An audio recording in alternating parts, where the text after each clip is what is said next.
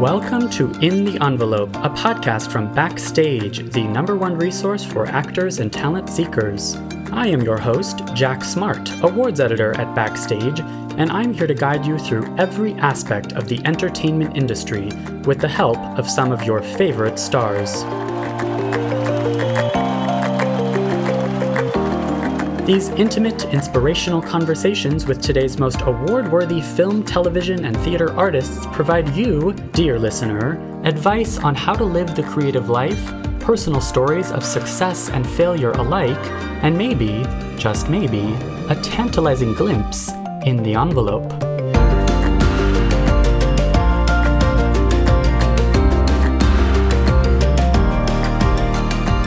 So many more actors would be so much happier with the process of going to mm-hmm. work, the process of auditioning, which is another part of work, if we recognize the power that we do have to advocate for ourselves.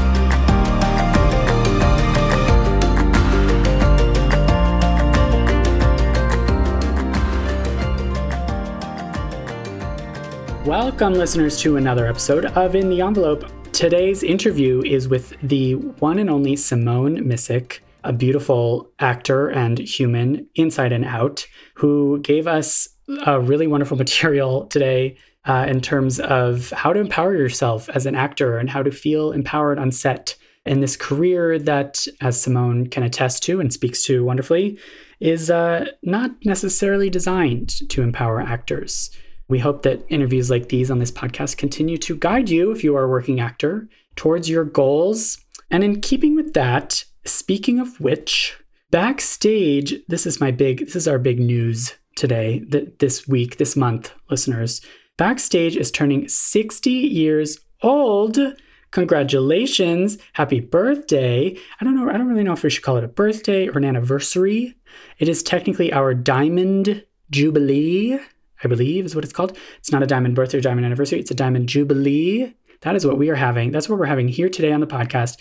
For 60 years, Backstage has been, you know, the Actors Trade publication, the number one resource for actors and casting professionals.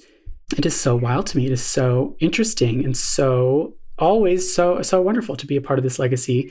And um, it's a you know it's something we get reminded of on this podcast when we speak to actors like simone who uh, have a history with backstage and of course recognize our brand and have this special lovely place in their hearts for the opportunities that backstage afforded them or the sense of community even just picking up an old print newspaper or magazine of backstage.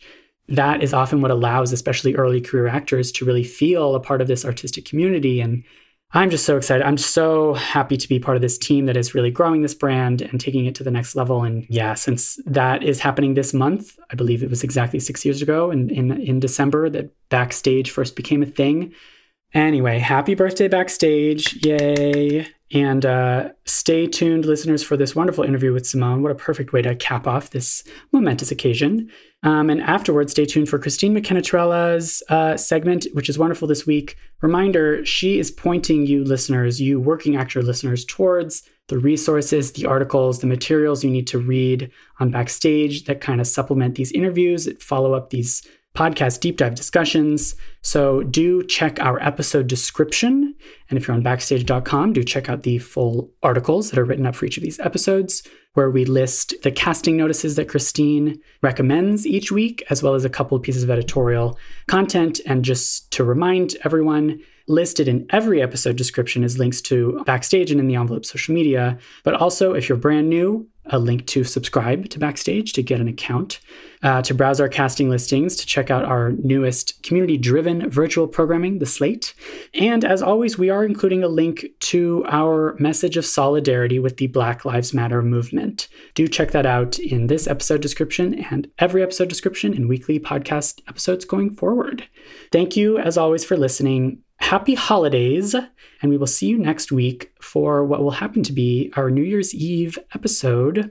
But for now, let's take a quick break and then hear from the lovely Simone Missick. Yay! Hey, if you are an actor or an aspiring actor, someone at the beginning of your artistic career, and you haven't signed up for Backstage yet and you don't know how it works, I have good news for you. Backstage is offering 30 whole days completely free just for our In the Envelope listeners. If you visit backstage.com slash subscribe and enter the code ENVELOPE, you will have full access to the site where you can make a profile, upload a headshot, upload a reel, start applying to the thousands of casting notices uploaded every single day on the world's number one casting platform. Again, we are giving listeners of this podcast 30 days completely free to try out Backstage. Go to checkout, that's backstage.com slash subscribe, and enter the code ENVELOPE. If you want to be in contention for an Emmy or for an Oscar or for a Tony or for a SAG award, do as many of the guests on this podcast have suggested and use Backstage. We are here for you. Again, free 30-day trial, backstage.com slash subscribe. Enter the code ENVELOPE envelope.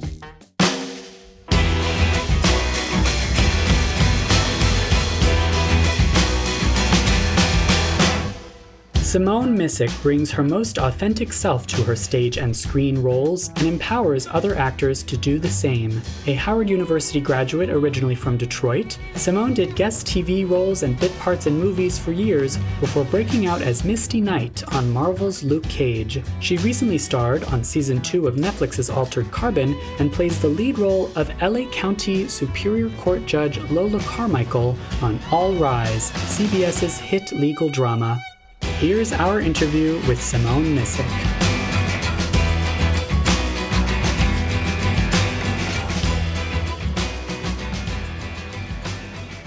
Hi, Simone. Hi, Jack. How's it going?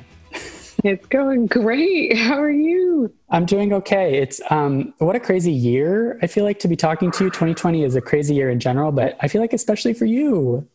Yeah, 2020 has been insane. You know, the pandemic, the shutdown, the shooting of a virtual episode, uh-huh.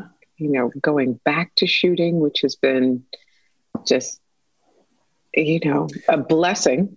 Um, yes. But at the uh-huh. same time, you're constantly concerned about your own safety, the safety of your coworkers okay. and your family and your friends. I found myself yesterday, there were two background actors Mm-hmm. They were standing close to each other with no masks. uh-huh. what is happening? Please. That's actually really cool. To, it's interesting to hear that. I mean, that's I have so many questions for you um, because so we've been we've this podcast airs weekly. and We've done so many interviews, and we did especially a, a, batch of interviews in like April and May when the pandemic was new and lockdown was new. So I was talking to a lot of people about like how are you doing in the pandemic, and also like aren't you glad that you have a project to talk about but not be um, in production? Right. You're the first person we've talked to who not only are did you did you have a show that produced a virtual episode, but you are then also currently in production and it's just started airing again which yeah. puts you in like a totally unique class and it's actually interesting to hear that you, that it's a stressful that it can be a stressful experience on set it can you okay. know um and our show thank god uh we're not set in a it's not a historical piece oh. we're not set in the future Right. You know, we're not set in the 60s. So, because it's current, we have the ability to deal with the pandemic, which then means the added extra layer of safety for the actors. So, mm. you know, in a lot of scenes, we are wearing masks, we yeah. are wearing shields. Uh, we do have plexiglass up because mm-hmm. they are mm-hmm. trying to replicate not only what is it like in the real world, but also what is it like in the real court system. Right. Uh, so that is one layer. But then the other part of it is that because we are focused and, and walking with that purpose of being truthful and honest to what is mm. really happening, mm. we also practice that on set. So, right. like most sets, you know, I'm sure that you've probably heard or at least read the you know, mm-hmm. the big memorandum on how we could get back to work safely. There are zones and there are pods and, yeah. you know, all of these things are separated. And so it makes shooting so different.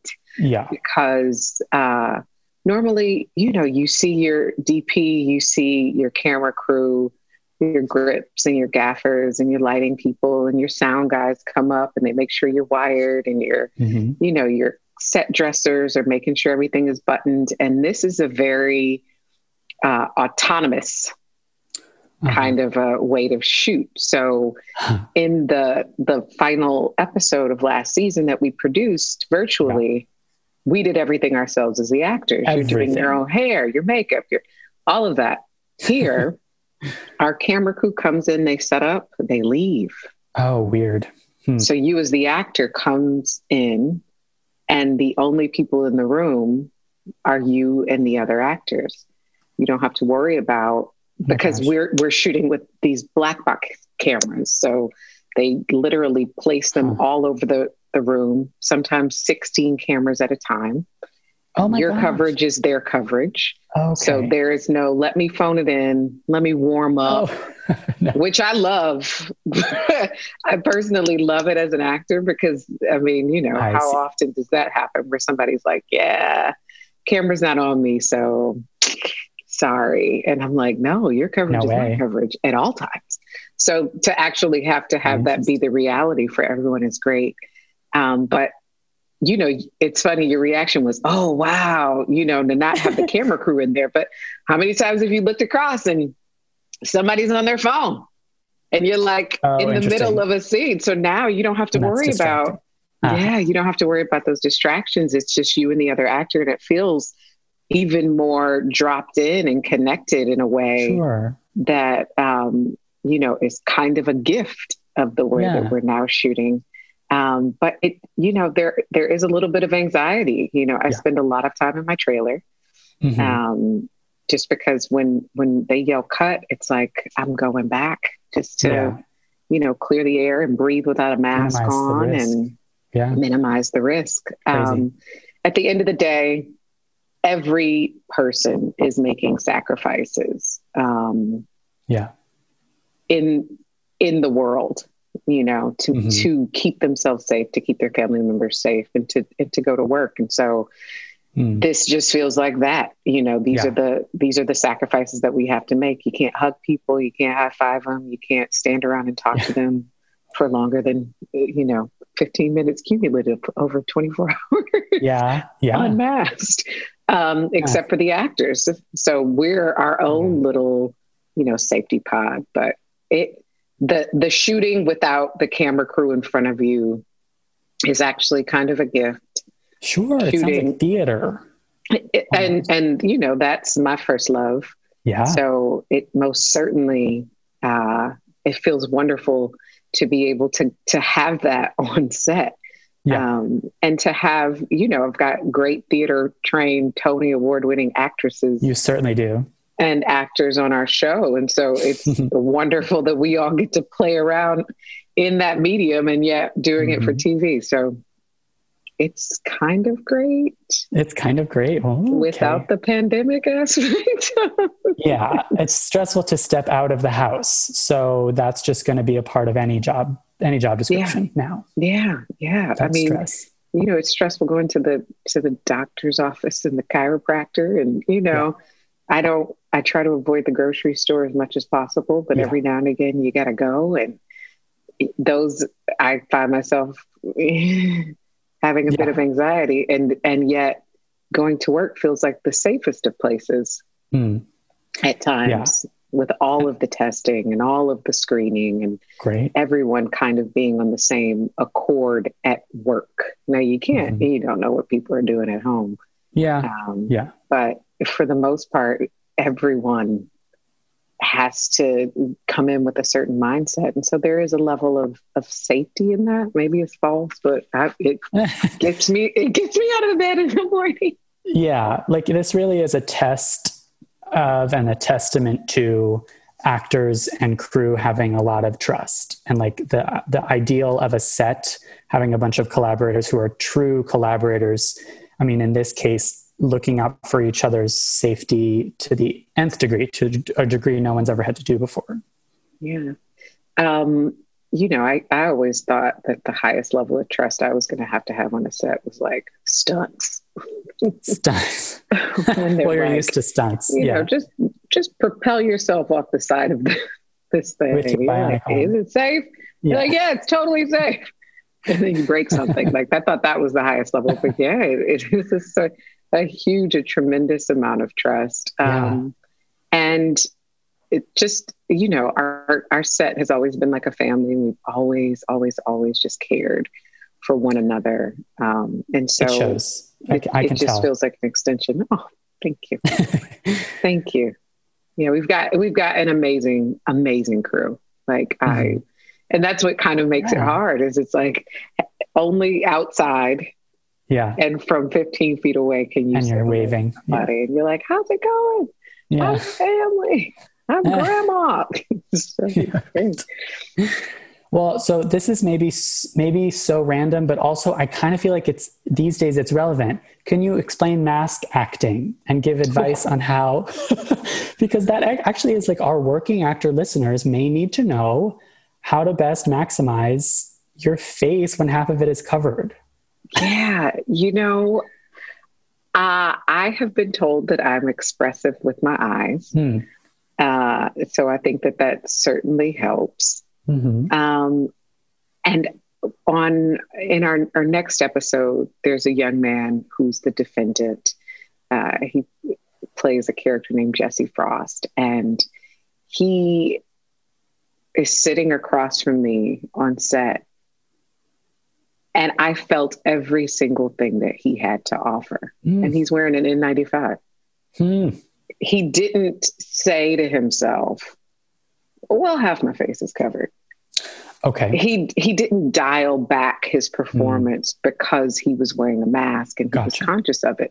He was completely dropped in, and I think that that um, shows, and it only continues the the idea of when the camera is on, you are always on. You there mm. is no opportunity, there is no need for you to dial it back. Um, hmm.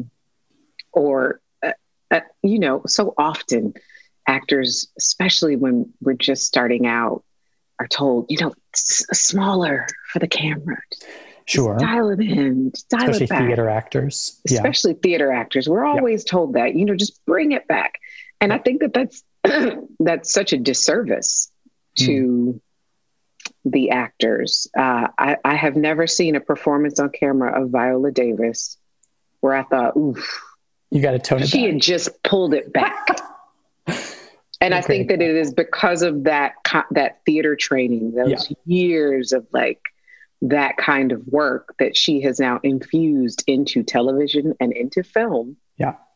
That has allowed for the other actors who come from that school to recognize that it's not about dialing it back or making it small or mm. of course yes there are intimate moments mm. where you know you don't have to pretend as though you're playing for 350 people and there are folks in the mezzanine but the adjustment isn't dialing it back quote unquote yeah. intimacy does not have to mean small small exactly yeah. yeah. and so um, i think that you know mask acting can be even freer for actors huh. more than anything because it allows for you to let everything that you would normally bring be huh. present uh, because it's needed, it's necessary mm-hmm. because part of your face is covered. Um, so that that would be my, you know, that's great. My my advice, and and maintain safety when donning and doffing your mask. we, I, we just, uh, that's the technical term. My brother works for the nurses union, so he's like doffing yes. your mask. Uh-huh. Uh, a, a, fellow classmate uh, from Howard University, Isaiah Johnson, phenomenal actor, yes, Broadway actor. He's also on um, David Makes Man. He's tremendous. He's in these next two episodes that at one point Isaiah was getting hot. He was like schwitzing. And he oh. takes off his mask and he starts patting his face. And I was like, Isaiah, no. That's the opposite of mask safety. Yeah. if there's something on your mask, you just put it on your face. He's like, oh yeah, you're right. so that's, that's the other, that's the other advice I would give. Yeah, yeah, you know, don't use your mask as your uh, your blotting paper. yeah. Well, and you can tell even in this first episode, your your mask, what is it, doffing? Second nature. Like you've already got it down to like. I think that's maybe an important step too. Is that the sa- the actual safety protocols, like not touching your face, has to be mm-hmm. ingrained, like yeah, as ingrained yeah. as your lines, maybe. It does. yeah. I would also say, you know, one of the things that is is always hard for actors on set, and it doesn't matter at what stage you're in, is advocating for yourself. Yes. And I've seen a lot of people over the years just do things that were unsafe because someone asked mm. them to. Huh and it, it, it might not be until later that they say, you know, I was kind of uncomfortable with that, or if they get injured, yeah, I probably shouldn't have done that take a second time, or mm. you know, any of those things. Um, and that especially has to go with mask wearing and social mm. distancing. Mm. You know, um, you because we are all tested, there is a level of safety mm-hmm. that we rely on, but as we all know, that's not hundred percent, and so I find myself picking up on background actors and guest actors who are coming to, you know, play mm-hmm. for the day, picking up on their anxiety when someone says, "Can you okay, can you take your mask off in this moment?" Gotcha. And it's like, do, "Are you okay with that?" You are you yeah. seriously okay with that? And if mm-hmm. the answer is no, well, what can be the alternative? Can they put on mm-hmm. a face shield? Can they put on the mask and then take it off and put it on in the scene? do they have to be closer than six feet we i think it just extends how much we are all looking out for each other because yeah. you know there there does become that part of it where you know that you don't want to make it the mask show where everybody's just sure. watching everyone in masks but in order for us to keep making this television that you want to watch every week we have to be safe yeah. so that's the other part of it is if you're on set and you feel unsafe and someone yeah. is asking you to do something, you have to advocate for yourself. You have to. And yeah. I don't think, especially during this time, anyone would fault that. They would go, oh, this guest actor is on here and they, you know, they want us to make sure that they're six feet away.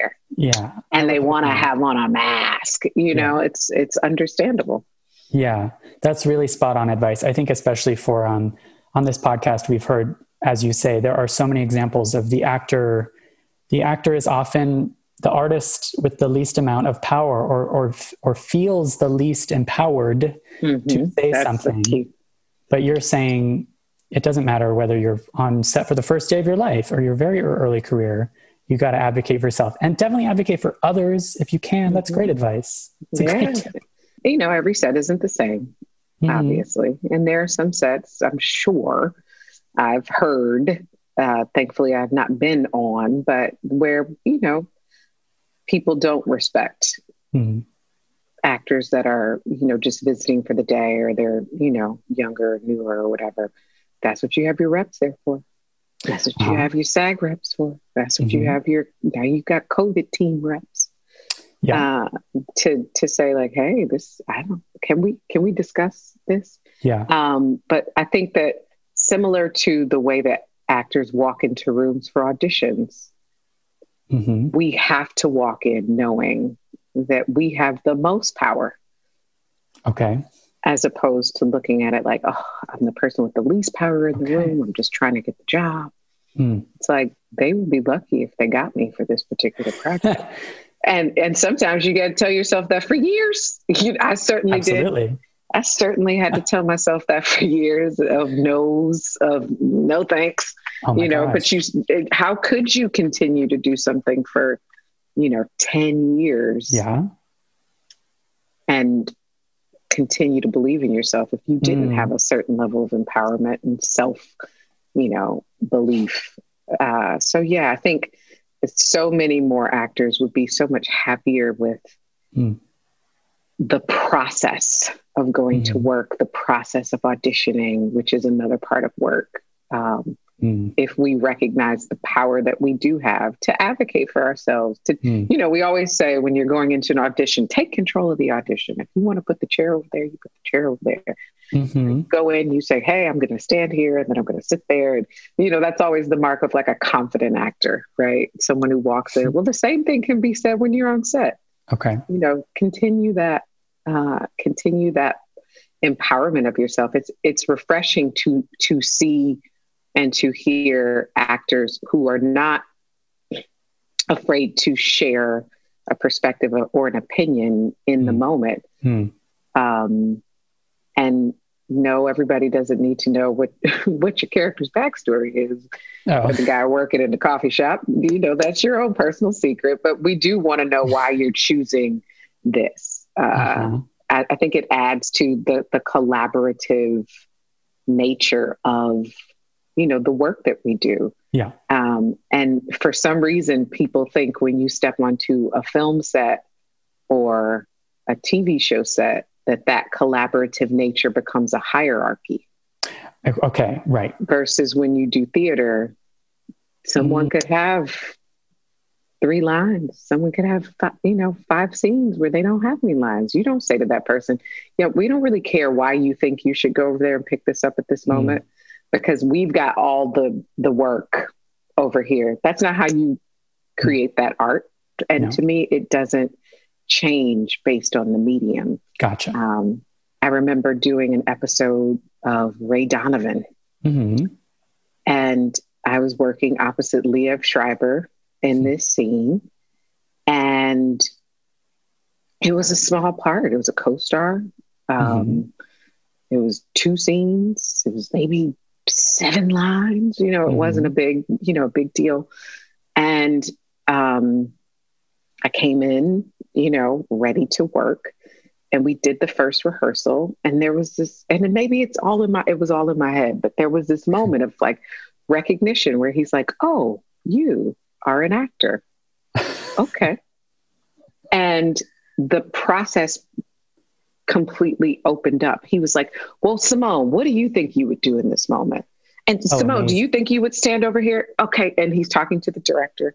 Mm. And he's like, you know, I think Simone would Simone, well, you know, tell him what you think. Like what and it was so yeah. empowering. This is yeah. a man who, you know, this is the second season at the time of the show, but incomparable actor, you know, so mm. accomplished, one of the greatest Shakespearean actors that we have, mm-hmm. you know, to date, he's been credited with. And did not look at me, little black girl with four lines yeah. in one day, you know, That's and awesome. go, uh, okay, yeah. Right. And it was it, it was an education um, mm. on how to be the lead of the show mm-hmm. 100% on how to make oh, people so cool. feel empowered and, and right. collaborate um, and be generous to your fellow actors, regardless of their quote unquote station uh, right. within within the episode or the season or the scene. Totally.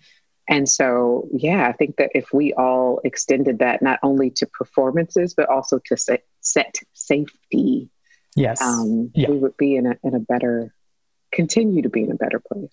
Sort of like like harnessing the hierarchy that is kind of inherent in any Hollywood situation, and turning it into more of an ensemble, collaborative, maybe more yeah. theatery environment. I, I think so. I mean, yeah. we know that those that those hierarchies exist because mm-hmm. that's how people continue to control the money and, and make the decisions. Indeed. So we, you know, that in a way, we, we know that in most situations that's that's how it is going to be, but it doesn't mm. have to be that way. I don't think. Right. It doesn't have to be that way, and that's where the empowerment. That's where the empowerment comes in for sure. Yeah. Um, t- take me back to the beginning. You mentioned lots of no's. Um, I don't want to. it's like on this. I podcast, love talking about the nose.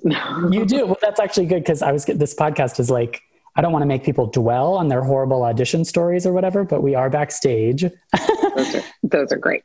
And those are informative, of course. Like what, first of all, did you ever use backstage? Are you familiar with us?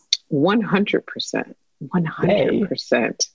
um, I, I wish I had written down what jobs I booked from backstage. Okay. There weren't a lot, but there were okay. some. um, but yes, I mean, I remember being a college student and, you know, traveling to New York on the weekends, you know, just to hang out because I went to school in DC at Howard. And yeah. Pick up the actual paper copy of Backstage. Okay. And then when I moved back home before I moved to LA, mm. uh, it was like, gosh, by the time it gets here, the jobs oh. are already gone. oh, the mail. How interesting. The, the, the mailer, you know, yeah. but it was still uh, so a part of. It, it, was all that there was when it came to mm. finding out about auditions, and um, this was way before you know Actors Access and uh, LA Casting and all of those. Mm. It was like backstage was the place to look, but then it was also the place to read about you know mm-hmm. actors' journeys and it's always a dream of mine um, to, to, grace to grace the pages of backstage. Um, and so, yeah, I I definitely definitely oh, read good. and used backstage. That's great. Yeah. And was it always so? Childhood dream was this? Why I, I want to ask the big question of why acting? Was it always mm-hmm. acting? Was the dream? No, I mean, when I was like eight, I wanted to be a veterinarian. Okay. and then um, probably that very next year, I was like, no, acting. Mm-hmm. And it, it, or at the same time, like I think I thought I could be an actor slash veterinarian. Sure. Um, and it, it was always the dream um, since I was, you know, in, in elementary school. Um, I tell this story. At, my sister is eight years older than me, and mm-hmm. she was in drama class, and she would come home and rehearse for the plays that they were doing. Okay.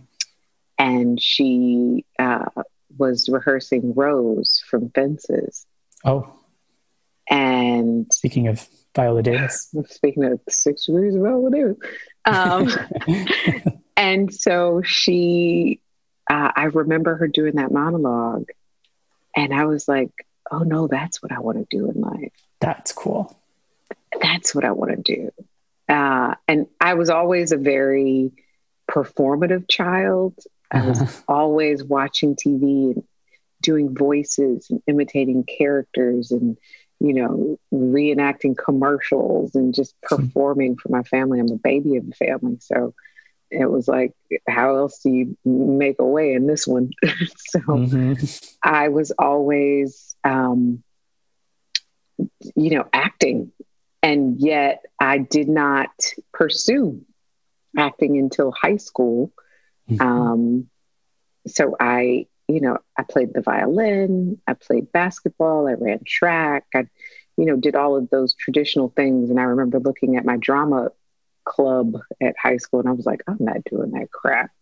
Those people, I'm not doing that with those people. Uh, and so I ended up doing a children's theater troupe. Okay. Um, mm. Interestingly enough, with Maggie Keenan Bolger and her brother. Oh, yeah. um, now I can't remember his name, but we were we were in Andrew. this little Andrew. Thank you. we were in this. Uh, in oh, this because Michigan. Yeah. Yeah, Michigan. We were in this little theater troupe, mm. did this silly play where she played a cat, I played a dog. I forget what Andrew played, but it was quite silly. uh, I was not a singer, oh. not not like them, and it, it was a musical theater piece. Um, and that was the extent of it, other than literally turning every school project into a play. Oh, it was fun. always like, mm. okay, can we talk about the uh, French Revolutionary War? And I was like, yeah, in drama. and I would try to take everything and act it out. So by the time I uh, graduated, I was too terrified to major in theater. Okay. Okay. And I mm. thought, this is my dream. And if somebody tells me no, God, that's the end of that dream. So I didn't. I majored in English and I told my parents mm. I wanted to be uh, Cokie Roberts, the black version, because okay. my AP English teacher was like, you know what, Simone, you just speak so well. You're so smart. you should be, you could be Cokie Roberts. and I was like, okay. And so I, uh, I went to Howard, I majored in English and, um, I ended up taking an acting for non-majors class. Okay. And that was it. I had a phenomenal teacher, Professor Kim Bay. Um, she's just she was she was the thing. She was the turning point for me. Um, it made me feel like I knew I had something mm. to offer. Um, mm. And you know, there were other teachers there, like Vera Katz, who also, you know, empowered me into thinking that I wasn't I wasn't kidding myself. Um, but right, Professor Bay was the person that I, after taking her class, I was like, should I change my major? She's like, no, just keep hmm. taking as many classes as you want. Hmm. Just take as many classes as you can. And that was what I did. I ended up uh, graduating with a minor in theater. Mm. Everyone thought I was a theater major. They're like, wait, you're not walking across the stage with us? And I was like, no, technically, I'm, I'm an English major. They're like, what the hell? Uh, and so and that was it. That was it. I went to, um, I graduated with a theater minor. I ended up studying at BADA that summer post graduation. Yeah. So I have to tell you, I've also gone to BADA. You and I are both. Ah! I guess I, there's nothing really to ask, except of course it informed your education as it did mine. Yeah. I also was mostly the English major, and then I like mm-hmm. snuck in the drama degrees, and and somehow ended up with both. Like actually similar similar trajectory wow. there. Wow, yeah, uh, wasn't Bada amazing in terms of like totally studying abroad, studying abroad, in country. Seeing, yeah, seeing a ton of theater that mm-hmm. was in a culture that really took theater seriously yeah. I mean, that must have really opened your eyes to like the Brits, they take their theater, that is a way of life. That is, if you do theater in England, then you are, then that is your career. Yeah. And it's, not it's but the, the idea of, um, it's a career like someone who goes to the bank. It's exactly. a career like someone who works yeah. as a teacher. It's a yeah. career, a, a, respected career. It's right. not a career where people are like, oh, because you want to be famous. Sure. Mm. No, this is my job. This is what I've chose chosen to do. That was definitely uh, refreshing because I never. I wanted to always be successful, but I was never necessarily interested in being famous. Which I think you know? is the right philosophy. I think that's the the one that helps you maintain your sanity. the Brits, it was like, right. no, this is this is your job. Um, yeah. That was amazing to see. It was also interesting to hear. I remember Alan Rickman did a master class and he was talking about how nobody cares what is, you know, how you get there, basically. I'm just I'm paraphrasing terribly. Oh, sure. Nobody cares how you get there mm. emotionally mm. on the day.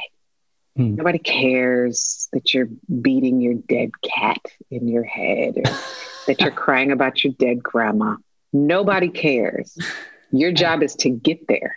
Okay. Every single time. Mm. Uh, and that was so freeing for me as a young actor because okay. I felt like so many of the techniques that I've been taught in school and that I had been exposed to at the time really required a life experience that I didn't have yet, you know. Okay, right. I graduated college at 20, just barely 21.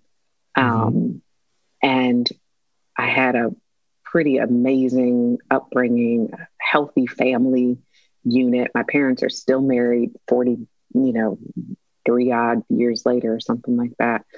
Um, I didn't have a lot of the things to draw. From. My grandparents were all alive. Like, you know, there had been no, no real trauma that I had yet experienced. Hmm. Um, I had just, you know, experienced heartbreak for the first times and, and, you know, love loss. But when you look at the materials that are available to young actors and, exactly. the things that you're asked to do, I was like, you know, using these techniques with this source material, I'm not finding a way into it. Okay. And so it was interesting to hear, you know, him speak a lot about like nobody cares about what you're playing in your head to Mhm. get there.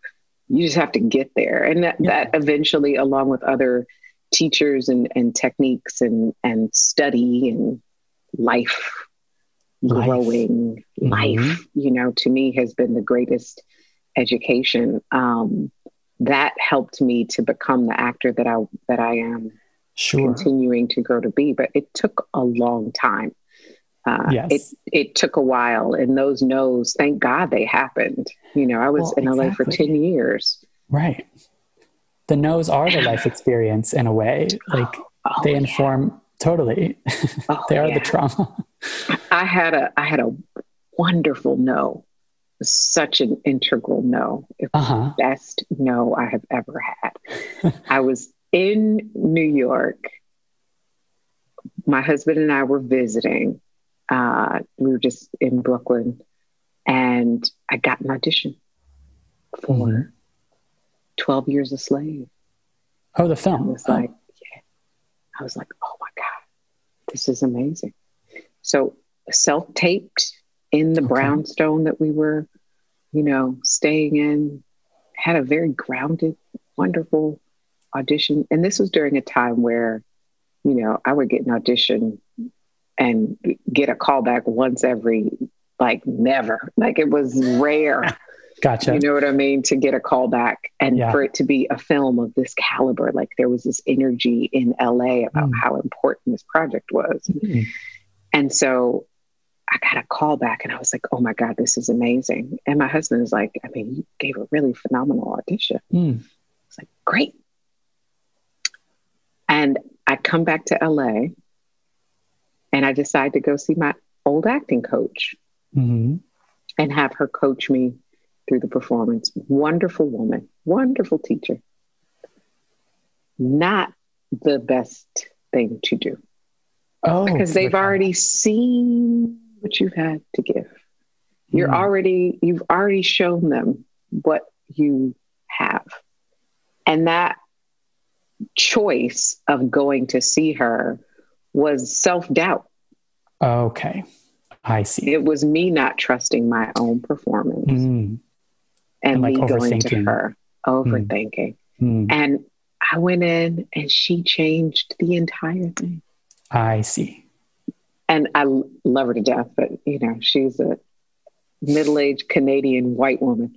Okay. And she's like, 12 your, slave. your slave is not authentic. Interesting. Okay. or whatever it was that she, you know, Yeah. saw and and tried to shape and change. And I just remember going into the audition and doing it the, for the first time in front of the casting director, and there was this look of complete bewilderment, like, "What the f- did you do?" Excuse me, but like, what did you do? Like, why? It's from not the, the, performance that you, Mm. yeah.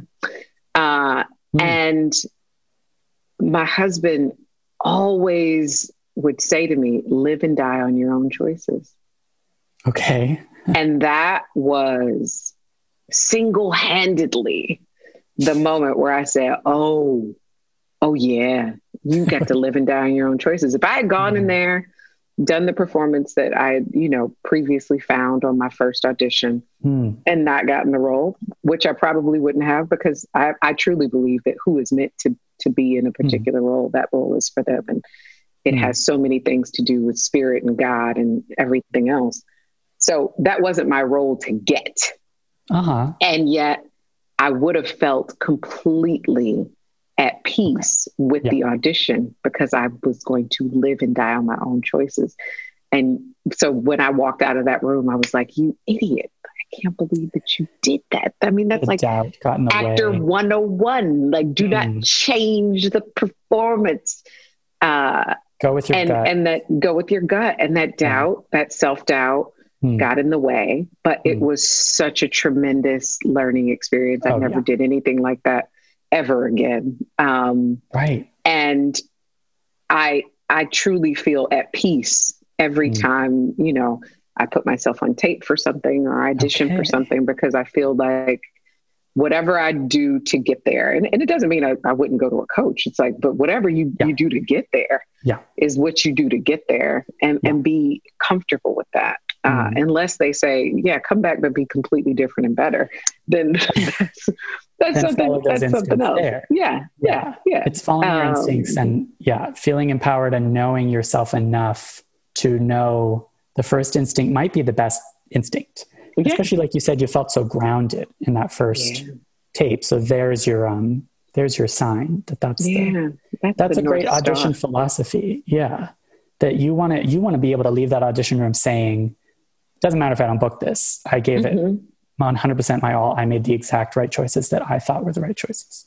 And that comes from feeling empowered, walking into the room, Totally. not not carrying that. Please God, can, can I get the job? Can I get the job? Give me the job. Give me the job. Can you Mm, see that I really want the job? The I would really love the job. The desperation, and and that again, that's life. That's Mm-hmm. growing. That's living of of getting a lot of no's where you can Yeah. get over that to an extent. And and I think that like life, our career path is so it's so many ups and downs and waves and plateaus and mountains and peaks and valleys that there might be there might be times where you experience that over and over again you know that cyclical nature of like oh i'm comfortable where i am. If i don't get the job it's not meant for me. Oh my god please give me a job. Please give me a job. Okay. No i'm comfortable where i am. If i don't get the job oh my god i need a job. I need a job. You know that that cycle could happen. Um Yeah. And and there's there's nothing uh unnatural Okay. about those feelings coming back up I- but that's you do have to you do have to quiet that voice in yourself Totally. Know that that voice will be there. It's just a part of the, the gig, those ups and downs. yeah it's on. totally a part of the gig it's not like we chose to be a lawyer where you you know Sure. you you work at a firm maybe you make partner and then you get cases and you win some and you lose some Yeah. and you make more money. Like we didn't pick a career with a lot of stability, any stability. right. Uh, we we picked something, you know, that that has the ups and downs, and I think so much of it is is learning to quiet that that Mm. self doubt. Yeah. Will I ever work again? Will I get a job? Will I have a breakthrough? Will you know these Mm. things happen? I trust and, and believe God that you know I'm where I'm supposed to be, and I will Mm. continue to be able to work and do work that makes me happy. Mm. Um, that's the that's the thing that my husband and I talk about a lot. You know, and my thought is just be happy. If you're doing That's something great. because you think it's the right career move, he's a strategist. You know, Mm. he's always like, oh, but if I do this, then it can lead to that. And he's been that way his whole life. He was a child actor. Started, you Mm. know, he booked a Coca Cola commercial when he was like 10 or something like that. Mm. And he's been working ever since. And he's always been a strategist. Uh-huh. And in this I have- business. right in this business. And and you know, if you talk to him, he's very honest about feeling like that strategy has not served him. Uh-huh. or, or the things that he thought were going to be, oh, here it is. You know, he was unfortunately surprised that it was not that way. And I've talked to other actor friends like that who Mm. have gotten wonderful opportunities that they thought were going to be the things that just skyrocketed their career. And then they didn't. Right. Uh, and it took a little bit more work and more time. And so I have always, or I have learned to be a person that just tries to trust God that, you know, if something is meant for me, it's meant for me. Totally. And if if something isn't going to make me happy, then it's probably not meant for me. You know, when it comes to choosing work, you know, some people choose jobs uh, for re- a, a myriad of reasons, and then you'll hear, you know, like, "Oh man, that was the best thing I ever did," and I, everyone told me not to do it, and I did it, and I'm so Mm. happy that I did. And then you hear the opposite Yeah. everybody told me I should do it and I did it and I hated it.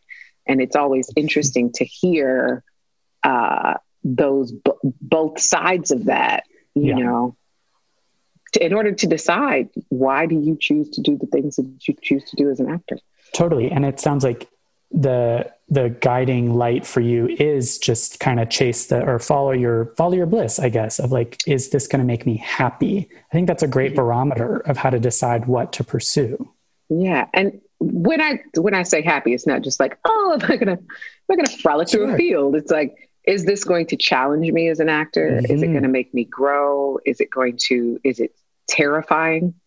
Does it bring something out of me that i've never explored before? I think you know, with theater especially, mm. I think that whenever I get a job, it it feels spiritual. I feel like I am meant to take on this role mm. in order to discover something new about myself, cool. order to discover a different color of who I am. Gotten to play some really great uh, characters on stage and some really wonderful pieces. Um, and I think about, you know, I played uh, Shun in The Red and Brown Water, the brother's sister plays by Tarell McCraney. Mm. Um, and then I played Camae in Mountaintop by Katori Hall. And then mm. most recently, uh, I got to play Silver in Dominique Morisseau's Paradise Blue, and which I saw. Oh, yes. Oh, did it was you? wonderful. Yeah, thank you. It was. You were so mysterious and ah. talk about a spiritual experience. That must have been a spiritual experience. I mean, it was. It really was. We just um, got a chance to record it for Audible at the Williamstown oh, cool. Theater Festival. Oh yeah, yeah. And, yeah. and it was huh. tremendous to be able to step back into those shoes. It was so spiritual for me because I'm from Detroit. It was set mm-hmm. in Detroit um, the women in my in my mother's family migrated from North Carolina mm-hmm. to Detroit uh, roughly around that time. And talk about bringing your life experience. That, that's a perfect example of a role where you don't have to worry about like, do I have enough life experience or do I have enough perspective on this project? I think you're so spot on for saying at age 21, most people can't match the extremes that great drama really requires. Yeah. So for something like that, it uh, you can draw from your personal experience. I mean, it goes back to what you're saying about uh, what Alan Rickman said about um, doesn't matter how you get there, right? Doesn't matter what you're thinking about to get to some emotion or some scene, some yeah. event. yeah, and and for me, what I've you know found over the years is I don't use my own life. Okay, I'm. It, it's already mm. in there. It's in the soil. It's it's already in You're the you. fertile ground. I'm yeah. I'm me, and hmm. you know, if I am in the the truthfulness and the honesty of the character and the life that this mm-hmm. person is living, then all of these things can make sense. I can make right. sense of them. I can mm-hmm. find what what needs to get you there. Um, and so it's for me, it starts with a character Bible that I flesh out okay. in order to know who this person is, where they came from, what their family mm-hmm. did, what their, you know, all of those things, their education, their childhood friends, their memories, their the loves of their lives. Did they have any? Their sexual experiences, all of those things, the culture, the music of the time, the clothes, what are they wearing? All of those things Ooh. that it goes so much into that that the actual words on the page gotcha they're already you know they're already there that mm. becomes a separate part of it as opposed to like okay well when did i feel like this woman felt that gotcha is a separate you know mm-hmm. th- that works and it serves some people and it doesn't work serve others and you know i think um it, in terms of it doesn't matter how you get there i think about mm-hmm. this time i was working on set with alfre woodard and yes. we had to do a scene on season one of Luke Cage. And mm-hmm. she, I had just found out that she had, you know, someone killed, and I wanted to come in and, you know, rip her head off. But it was a two part scene. It was like, mm. you know, there's the moment where you come in and you talk to her, and then you go back out, and you you find out, okay, no, actually, she killed somebody, and you have to go back in. Mm-hmm. And our director, Clark Peters, uh, not, excuse me, Clark Johnson, uh, actor as well. Mm. He's like, Alfre, how do you want to shoot this scene? And she's like, I want to shoot it all in one. Now, these are professionals. These people, I mean, freaking Emmy award winning Alfre Woodard, yeah. Clark, like they've been working longer than I've been on this planet. And I was like, you motherfuckers, like, because that meant for me that I had to come in, say what I had to say, go out, come right back in. Ah, uh, I see. Okay. And the way that it was slated on the schedule, it was like, no, you're. But yeah. the way that it was slated on the schedule, it should have been you shoot the first part and then you come and back and shoot the second part. No, she was mm. like, I mm. want to shoot it all in one. And I remember walking out of the room and being so furious because I was like, how dare she? Am I going to get there? How am I going to get there? I'm literally going from zero to 100. Wow. And then I just said, oh, no, no, no, you've got this. You know this woman. You know what this is. You know, you've done that work, right? You've done that work. Mm. And I went out and I came back in and I legit almost threw Alfre off of the chair. And part of it was a little bit of like, you messed up the scene. But then the other hey, part of it, it, was like, thank you. Yeah. Thank you. It was such a gift. Mm. And that's what makes awesome. her her. Like she mm-hmm. knows. And it was such a gift because there was no question of, am I going to get there? I got there because totally. you, have done the work. Um, thank you so much, Simone. This is also great. Can I ask you last goofy backstagey questions? Yes. Um, what would you say is one performance you think every actor should see and why? let's just go with August Wilson, mm-hmm. the piano lesson. Uh, it's it's the to me the perfect marriage of of spirit, of culture, of tradition, of uh, the American dream trying to be realized in disenfranchised people, and just mm. beautifully written characters uh, in a way that I think is is brilliant. So I would say the piano. Wonderful, wonderful. And then last um, quick question, which I know is not a small question, but we've been trying to ask people. We've been trying to ask, speaking especially about this idea of actors not feeling empowered. Mm-hmm. Um, given the state of the industry today, and I mean, All Rise really speaks to this really well. What is your advice to actors of color, actors from minority groups? um, but really any artists of color for advice for how to navigate Hollywood today, the industry today. What do you wish, what do you want them to know? Be your authentic self.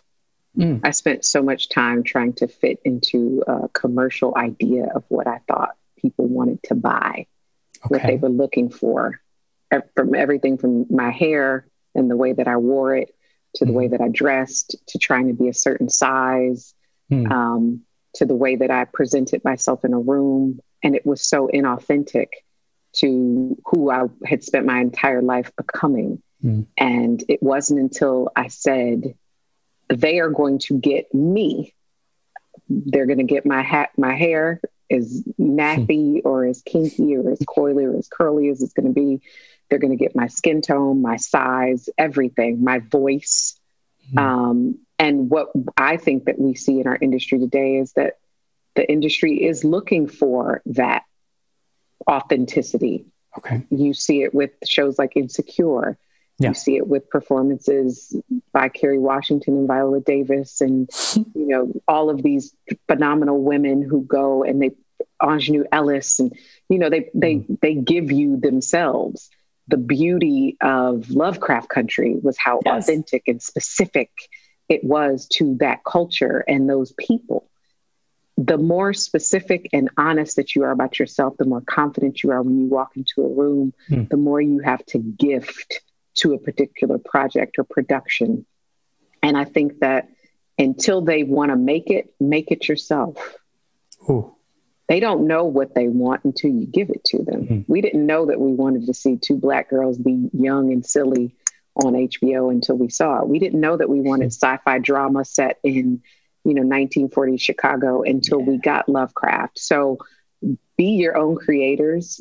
Don't wait for someone to open the door for you. Open mm. it for yourself. It makes you happy. It feeds you artistically until you get the yes that you need to pay all mm. your bills and to do it mm. on a mm. larger scale.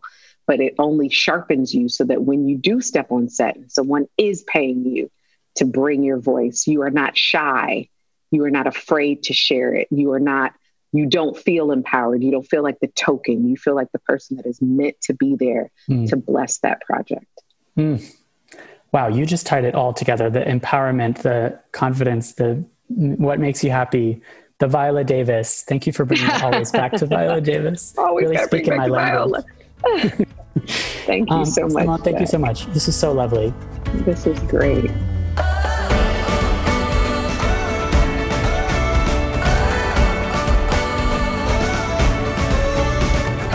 And now it's time to hear from Christine McKenna Torella, our backstage casting insider.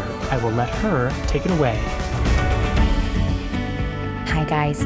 Christine McKenna Torella here, the backstage casting insider. Thought provoking conversation with Simone and Jack this week. As Simone said so well in the interview, you have to believe in yourself and have an attitude that you are empowered and you have self belief in the audition room. Quote, I think that so many actors would be so much happier with the process of doing the work, of the process of auditioning, which is another part of the work, if we recognized the power that we have to advocate for ourselves. People always ask me why I didn't continue with acting. How did I know that acting wasn't the right career for me and, and I pursued casting instead? And I've had different answers over the years, but the most truthful one is I didn't have the right mindset. I didn't have confidence in myself. When I was preparing this week, I read a very helpful expert article from Wendy Braun on Backstage on mindsets to avoid when you go into an audition. Wondering what they're looking for, looking around the room in the waiting room and casting the show there and, and, and judging yourself and feeling as though you have to prove something. There were more, and I did them all as an actor. I'll link the article in my notes so you can read it in full and, and she has some great ideas about how to address those mindsets and flip it into something positive. There are two aspects, in my opinion, of mindset that you should tackle to have a successful audition process.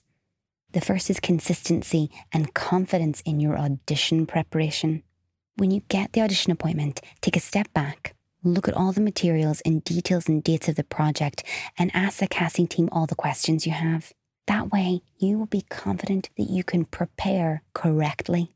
Read all the material you can on the project, especially the script if you can get it, and apply as much audition preparation technique as you can, i.e., complete the homework on the sides you have received. When you're fully prepared, you know that you have done your best. You've controlled all of the things that are actually in your control, and you can walk into the audition room with less unknowables on the audition day itself, give yourself time to get ready and get settled and in the right mindset to succeed in your audition.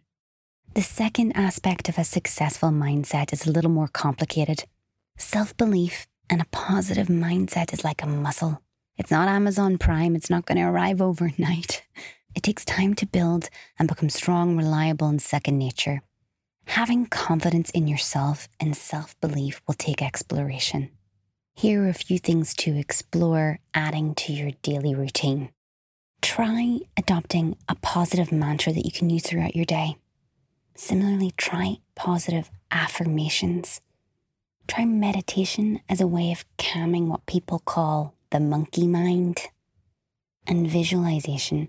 Visualize your success in your day, in your audition, in your career. Visualization in particular might sound a bit corny, but if you listen to interviews of world class athletes and actors, you'll find that they use visualization as an important technique to see what they want and to go after it. If you're interested in affirmations or mantras, try looking at the ThinkUp app or the Shine app. Or for meditation, look at Calm or Headspace. There are a lot of thought leaders in the space of successful mindset, and here are a few I recommend. Hal Elrod, Robin Sharma, Gabby Bernstein, and Alex Elle. An excellent short book on this subject is called The Four Agreements. Talent is subjective, but being consistent and having the right mindset will lead you to success. As Simone said, when you're going into an audition, take control of the audition.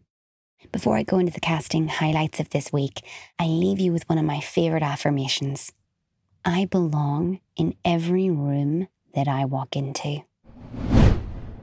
First off, if you're non union, based in New York, there's a social media campaign for a health bar looking for a variety of actors. They're asking for a pre screen of a simple self tape where you ad lib about yourself and the product. Sounds like a fun improv exercise. Details on the site. For my equity listeners, Creede Repertory Theatre is seeking video submissions for a project called To the Moon. It's a standalone, remote digital event developed under their new play program. Something interesting about this theatre company is that one third of the productions of CRT that's been produced over the last 20 years have been world premieres. And they think that new plays are important because they share with us the diverse yet universal human experience. Details on the site. Finally, I find this project really interesting. Court Theatre Chicago is looking for equity actors for a project called Theatre for One. And the concept is eight short plays, each of which is performed by one actor for one audience member at a time. Sounds like a really interesting innovation um, for the times that we live in. They're seeking video submissions for the project. Details on the site. That's all from me. Happy holidays break a leg in your upcoming auditions, and have a beautiful week.